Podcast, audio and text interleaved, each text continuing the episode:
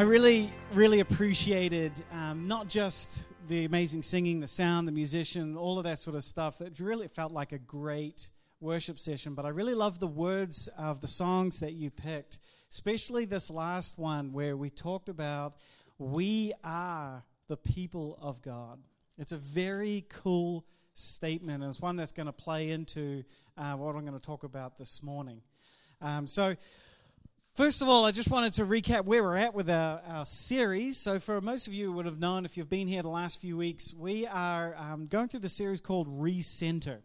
Um, you guys will uh, remember, like on your apps and your map apps, that um, you know if you plug in a direction to go and you get a little blue line that goes and tells you where to go, and we usually faithfully follow that line. Usually, but sometimes we get a little little tricky. Sometimes we're like, you know what? I think I can take a better route here. I think I know these roads better than Google does. And so we take a hard right here and then a left and then duck through this area and then come face to face with the roadworks that Google knew about that we didn't. And we realize, oh, stink, I'm, I'm lost. And so we go back to the picture, but it's gone. The line's gone, you know, because we've come so far off the course um, and of course, we don't have our data on, so it's not rerouting us. It's still locked back there in this other place. But so we are saved, thankfully, by the good people of Google and Apple who created the recenter button. That little sweet little arrow that you can press and it brings you right back to where you're supposed to be. And it's a wonderful little button. And, and if you go scrolling around the map and you get lost, it'll bring you right back to where you need to be. And so we kind of looking at, at this year, the beginning of the year, as a great chance to hit the recenter button for ourselves as a church. As we sort of think about where are we going this year? And for some of you, you've been part of this journey for the last three and a half years. Um, for others, you're just joining in now. And so it's a good chance to go back to the core of who we are and to start um, thinking through what does it mean to be Church Northwest in 2023. And so we've been going through this series of looking at our mission statement. I have no chocolate for you this week. Um, but does anyone want to sort of uh, take a guess at what our mission statement is? Yeah, no chocolate, no hands. That's pretty much like I, I ruined with the incentive thing there. So that's all right. Um, if you want to throw it up on the screen, actually, if I could get someone to bring the little clicker, I did not bring the clicker up. David, you're going to be my hero. But if on the next slide there, Evelyn, if you want to throw that up, our mission statement is helping each other take our next step towards Jesus. Thank you very much. Appreciate that. This is probably not going to work anyway. But so we want to be a community defined by a growing faith in Jesus, a genuine love for all people, and an active hope for Northwest Auckland and beyond. And this is not just a fancy statement so that we can put that on letterheads and all of that sort of stuff so we sound all like fancy, you know, like they've got a mission statement. They must know what they're doing. No, this really cuts to the heart of who we want to be, the way that we want to be known, both internally with each other and also externally in the community around us. And so, the last couple of weeks, we've been looking at what it means for us to have a growing faith, what it means for us to have a genuine love for all people. And this week, we're looking at I wonder if there's even a battery in here. Wouldn't that be something? There is. Okay. Um, so we want to look at what it means for us to have an act of hope. Sorry, Evelyn, you're on the job now. You're going to have to put up the next slide. There we go. See, I made it all black so it stands out, you see. You've got to make sure you see that. So today we want to talk about what does it mean for us to have an active hope for Northwest Auckland and beyond? What does that look like for us? Well, I wanted to start um, by jumping into a passage I came across. I've, I've, i think I've spoken on this one before, actually, so you've probably heard me uh, talk about it. It's a reasonably famous passage um, that influenced a lot of what the worship choices were um, this morning as well. And it comes from 1 Peter chapter 2, verse 9. And Peter, who is writing this um, book to Christians all over um, the Mediterranean, the early churches, um, just after the time of Jesus. And he says, You, who me, yes, you, you are a chosen people, a royal priesthood, a holy nation, God's special possession, that you may declare the praises of him who called you out of darkness and into this wonderful light. Did you hear in that passage the song we just sang, where it says, We are the people of God with hearts full of freedom. How great is the love of the Father? You can see that pattern happening here that we are chosen by God to declare his praises right so this is really cool cool um, choice well done choosing that excellent song um, and I just love this passage. And if you've heard me preach on this before, you would know that I really love how it mimics and mirrors a passage earlier on in the Bible in the book of Exodus. So, if you're familiar with the book of Exodus, it's a foundational story for God's people where they were slaves in Egypt. They weren't really necessarily God's people, they were just they were descendants of a person, Abraham, that God had chosen. And so they had become this nation in Egypt and they were enslaved. Life was really awful. And then God led them out through the work of Moses and he like um, got them out of Egypt through the Red Sea, gathered them at the foot of Mount Sinai, and he gave them an identity. And listen to the words that he says in Exodus chapter 19. He says, Now, if you obey me fully and keep my covenant, my agreement with you, then out of all of the nations, you will be my treasured possession. Although the whole earth is mine, you will be for me a kingdom of priests and a holy nation, right? These are the words you to speak to the Israelites. So you can see the same idea.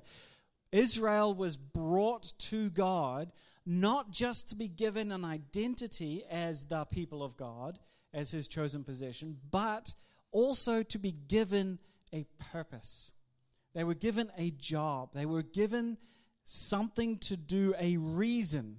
And that reason was to be set apart from all of the other nations. It's not like God wasn't doing anything anywhere else. It's not like He didn't care about those other countries, but He set them apart to be His priests, His special workers, His special people to have a special job. What was that job? It was to show the rest of the world who God was, to shine a light out into the world, to represent God to all of the other nations, to usher people into his presence. That's what a priest does. He ushers people into the presence of God, he offers sacrifices on their behalf. And so, how did Israel do that? How did Israel shine a light out into the community, out into the world to reveal who God was? Through obedience and allegiance to Him. They were given the law, they were given the set of instructions on how to live, and they were to live those, um, those laws out. They were to, to live those instructions. They were to obey him. And when people looked at Israel, when all of the nations looked around, they would see that God had given them some great rules, some great ways of living. They were following, they were worshiping, they were obeying God, and God was blessing them. And it would be a statement to the world this is who God is. It would show the world who God is, and they would be drawn into relationship with Him. They would be drawn into that space. At least that was the plan. Uh, it did not work very well. They did not obey very well, and so God was had to punish instead of bless and the whole system kind of fell apart, which means, of course, they needed someone else to come and help them, and that's where Jesus comes in. And what's interesting is Jesus turns up and he says almost the exact same thing in Matthew chapter 5. What does he say to the people listening who would have been people who lived under that law?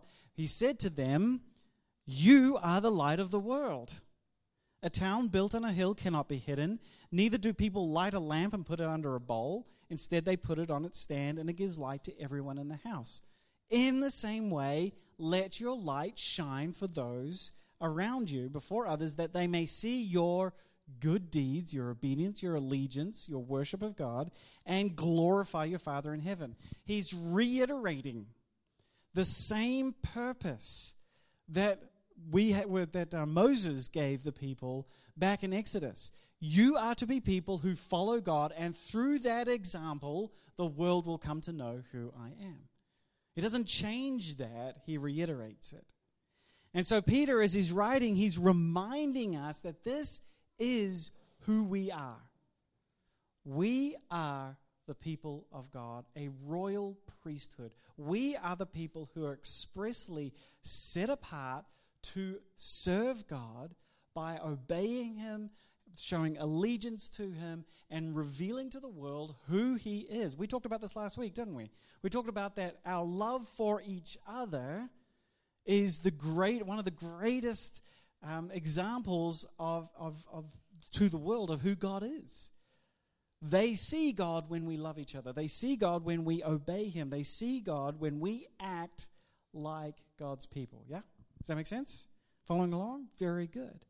And so we do the same way Israel did. We devote our lives in obedience um, and, and, and we love each other. But then Jesus, as a sort of parting shot before he leaves, he adds another element to this as well. He says in Matthew 28, in this famous passage we call the Great Commission, he says, Therefore, go and make disciples of all nations, baptizing them in the name of the Father and of the Son and of the Holy Spirit, and teaching them to obey everything I have commanded you. And surely I'm with you to, always to the very end of the age. If you've been in church more than 20 minutes, you've probably heard this passage before. It's okay if you haven't, but this is a very famous passage, and it is very influential in the way that the church operates. So, now we have this sort of two pronged thing uh, here about what it means to be priests. What does it mean to be God's set apart people to serve God and to show the world who He is? You have this sort of, and I hate to use the word passive, but there's this passive aspect of if we live lives well, if we love each other, if we, if we obey God, and we, we sort of follow the way He wants us to live, worship Him, people will see that whether we talk to them or not, they will see it and they will be drawn into to God's presence by our example. But then we've got this more active role over here where He actually sends us out. So we're not just, you know, passively showing the world, but we're now telling the world. We are going out and sharing with Him. So we've got this two pronged approach to what it means to be priests in this world. And so, over the last 2,000 years, you've had this varying mixed bag approach to following these ideas. A lot of people are just like, you know what, it's easier if I just take the passive approach. I'm just going to live a good life, and, and then people will see that, and that'll be great. Uh, I, this other one's too hard. Other people are like, this passive approach is too passive.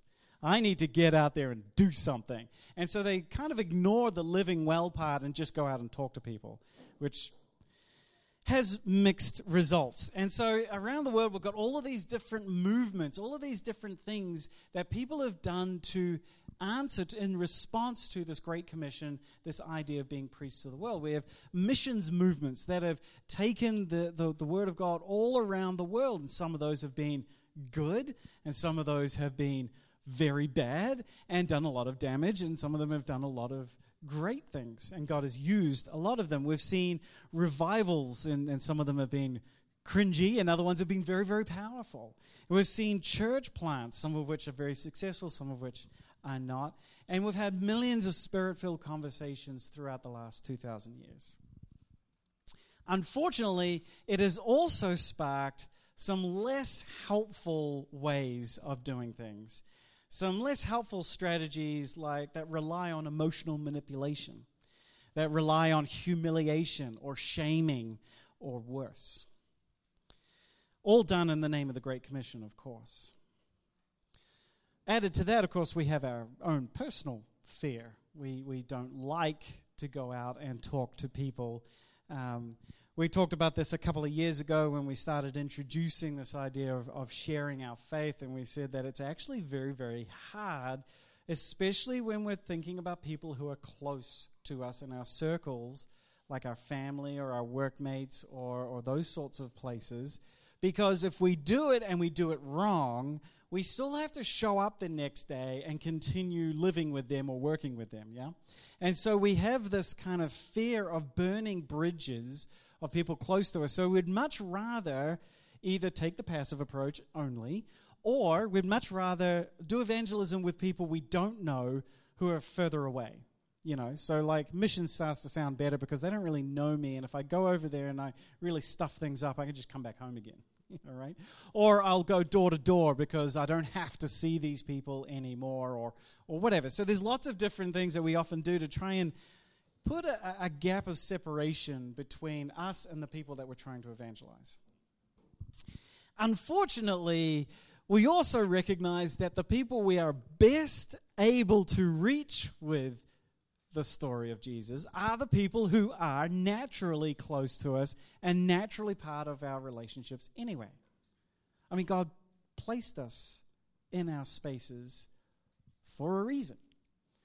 We are in workplaces with people who need to know who Jesus is. We are in families and whānau sometimes with people who need to know who he is. We are at school with people. We are at social clubs and different places with people who need to know who he is. We are the best placed people to have an impact. But the stakes are higher for those people, aren't they? All right, so here we are. We sit in 21st century New Zealand, northwest corner of Auckland, here in Church Northwest, and we've got a bit of a conundrum. We have a bit of an issue on our hands because, on one hand, we have this very distinct command to not just passively but actively share our faith. And on the other hand, we have this deep, intense fear of doing it wrong. And a lot of historical evidence to back up that there are definitely ways of doing it wrong. Yes? The church has not always been very good at this. And so we find ourselves caught in this hard place. Now, there is one voice in our heads that says we need to maybe not hold so closely to these relationships that we have. And we need to not place them above our relationship with God. You know, we, we, God is more important than anything else. So go out there and just get it done. You know, don't, don't let fear control you. Take your best shot and let the chips fall where they may. And you know what? It's actually true that uh, God does demand nothing less than first place in our lives. And He knows that living that way may mean people get pushed away. We are going to offend some people. Listen to the words that he tells his followers in Luke chapter 12. He says, Do you think I came to bring peace on earth? I mean, the carols kind of, the Christmas carols we sing kind of point to that. I thought that's what you were going to do. He says, No, I tell you, but division. From now on, there will be five in one family uh, divided against each other three against two and two against three. They will be divided father against son and son against father, mother against daughter and daughter against mother, mother in law against daughter in law and daughter in law against mother in law. That was probably happening anyway, but you know, like this is going to happen, he says. And he's not apologizing. Because allegiance to God over everyone else is going to lead some people to walk away from us. It's going to lead to the break of some very close, very dear relationships. And he says, You need to be willing for that to happen in order to follow me. These are hard, hard words from Jesus. He says, sharing our faith, which is part of our allegiance to Jesus because he told us to go and do it. He says, that might mean some people will not like you. It may mean some people will walk away from you. Now, you've got to remember, in the context where Jesus is talking, he is talking to people who lived in Israel, who were under the leadership of the Jewish council, the Sanhedrin, who controlled all aspects of life, and they declared or will, are going to declare Jesus to be a heretic. So when you follow Jesus, you're not just saying, hey, I'm part of this cool social club. You are saying the leadership is wrong. You are saying, in defiance of their ruling, basically they're the government as, as far as day to day life goes. And so when you declare that you are a follower of Jesus and you tell other people about it, it has serious ramifications for their day to day life, and they will resist it. We don't have that issue quite as bad, but there are still going to be situations that if we stand to what we believe, if we follow God and what He tells us is true about the world and about people, if we hold that, some people will be offended and they will break contact. We can't shy away from that reality that God still calls us forward in despite of that. However, you're like, there better be a however here. However, that does not mean that following our commands and, and sharing our faith, that doesn't mean we have to do it stupidly. There's another place where Jesus tells his, his followers to be as wise as serpents and innocent as doves. Translation follow God's commandments, always follow his commandments, but use your noggin and how you do it. Try to add a little sprinkling of wisdom in the how. And that is ever so true when we are talking about sharing our faith. The way we do it can make all of the difference. Which led us, as very clever people, a couple of years ago to introduce this idea called Love Thy Neighborhood. And no, we didn't really come up with that. We're sort of gathering some ideas that we'd found from other places. And this is the idea that we wanted to use as our method, if you will, of evangelism, of sharing faith at Church Northwest. The Love Thy Neighborhood idea is a way of sharing love with Jesus in a way that makes sense for the culture and the place and the time that we are in right now. It recognizes the way that people interact with each other. It recognizes the way that people feel about faith. And it recognizes the fear that we have in trying to broach this subject with people. All right, so we did a whole series on this in June of 2021. And I think Whitney very helpfully um, put a link into the podcast, uh, to the podcast in the Bible app. So you were more than welcome, and I recommend going back um, and having a listening to some of those series as we sort of really pick it apart a bit more than I can do in one morning. But I want to cover the three basic steps that we were talking about. Shockingly simple steps of ways of sharing our faith in a way that makes sense. So the first step that we had, I even I even brought back the uh, the old um, graphic designs. Uh, Whitney Hutchison, by the way, is the person who designs all of these fantastic um, things that we use for our screens. She probably did not approve of the fact that I went from one design that she had to the next design that she had, but I didn't ask her permission. So, but I just wanted to remind us of where we were in this space. So there's three things that we can do to love our neighborhood. The first is identifying your neighborhood. And this is a very simple process of saying, where has God best placed me to reach the people around me in the most natural relationships I already have?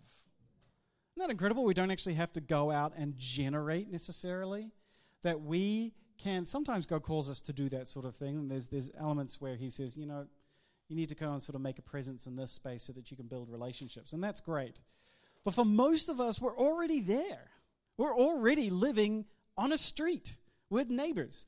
We're already going to work, and there are other people who, by coincidence, go to the same place to work at the same time.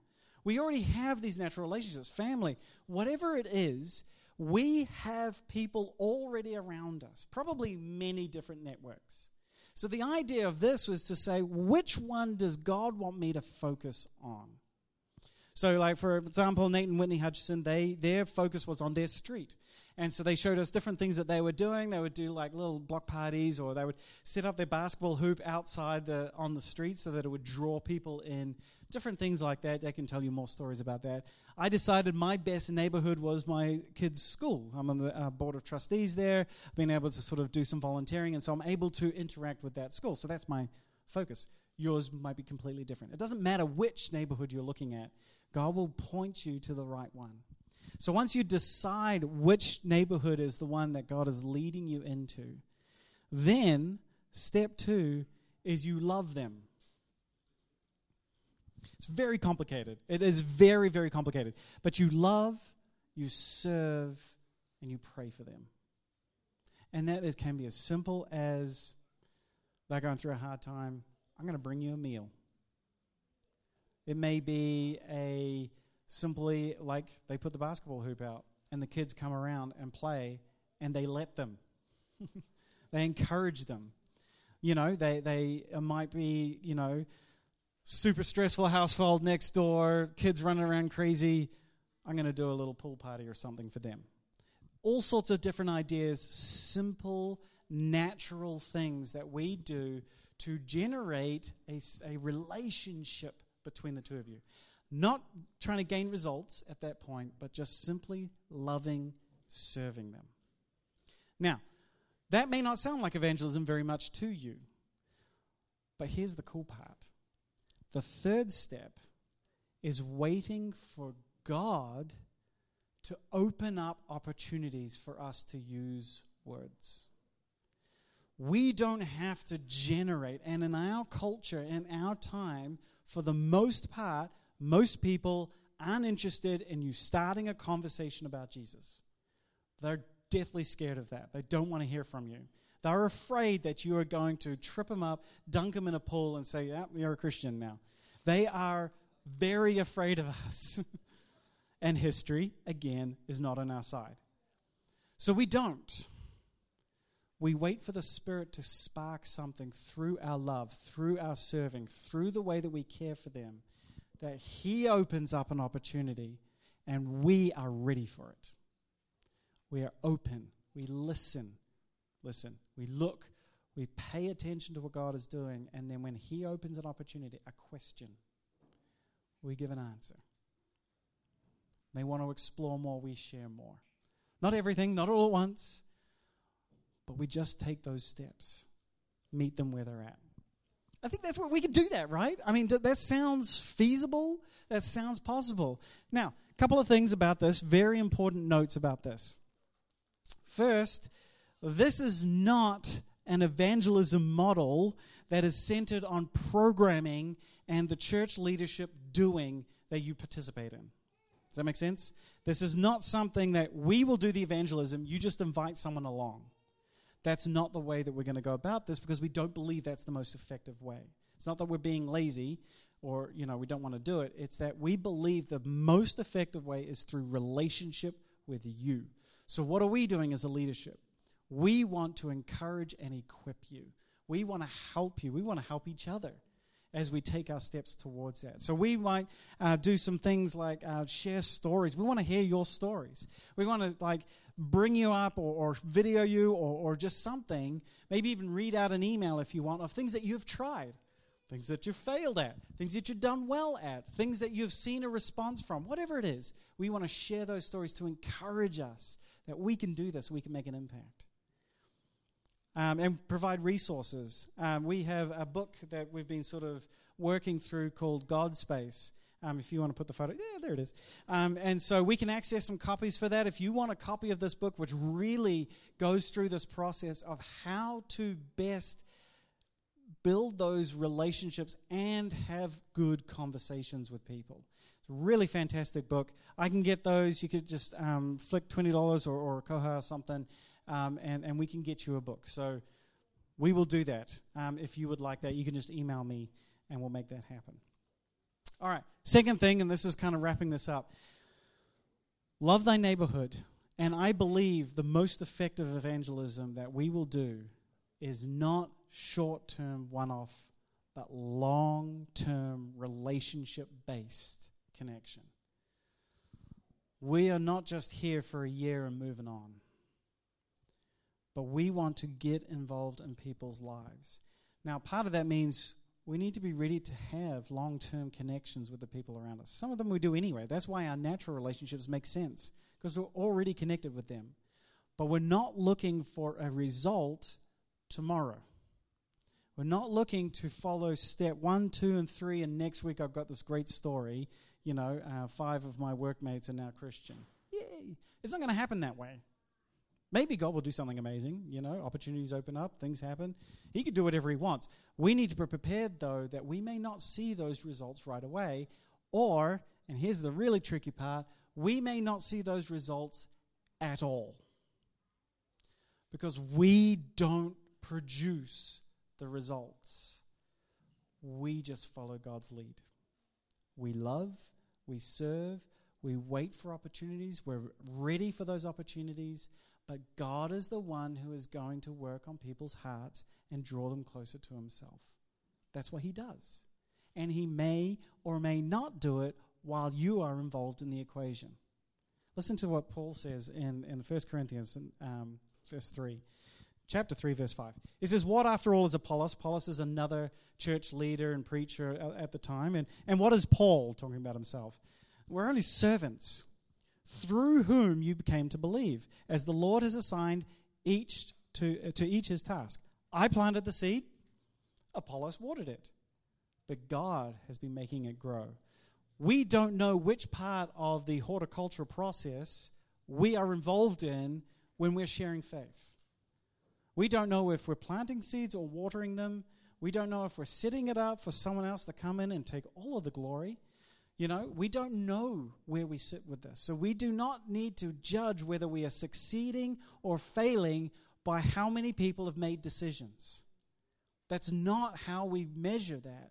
We measure it by how faithfully you have followed God's opportunity and his leading. God will do the work. Does that make sense? Look, we're going to keep talking about Love Thy Neighborhood. We're going to keep talking about bringing hope to Northwest Auckland and beyond all year. Uh, so you're going to hear more about this. If you have any questions about any of this, please come and see me or come and see one of the staff, one of the elders.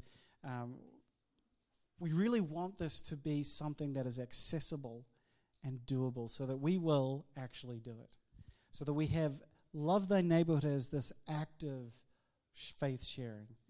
And then we have this loving each other and this faith building as our passive witness to the world. If we do that, we can actually make a change in our area. Wouldn't that be something? On that note, I'm going to pray. Lord, I just uh, I, I thank you so much that we have a hope to begin with. We have something to share. I thank you that um, you love us and have done so much for us. I just ask that you give us confidence, that you would help us to um, identify the places you have placed us, the people around us that you have put us next to, so that we can love and serve them. We can care for them, we can pray for them, and that you would stir their hearts and open up opportunities, questions asked, um, comments made um, connections sort of deepen so that we can share that love with them to your glory and, and by your work. It's in your name we pray. Amen.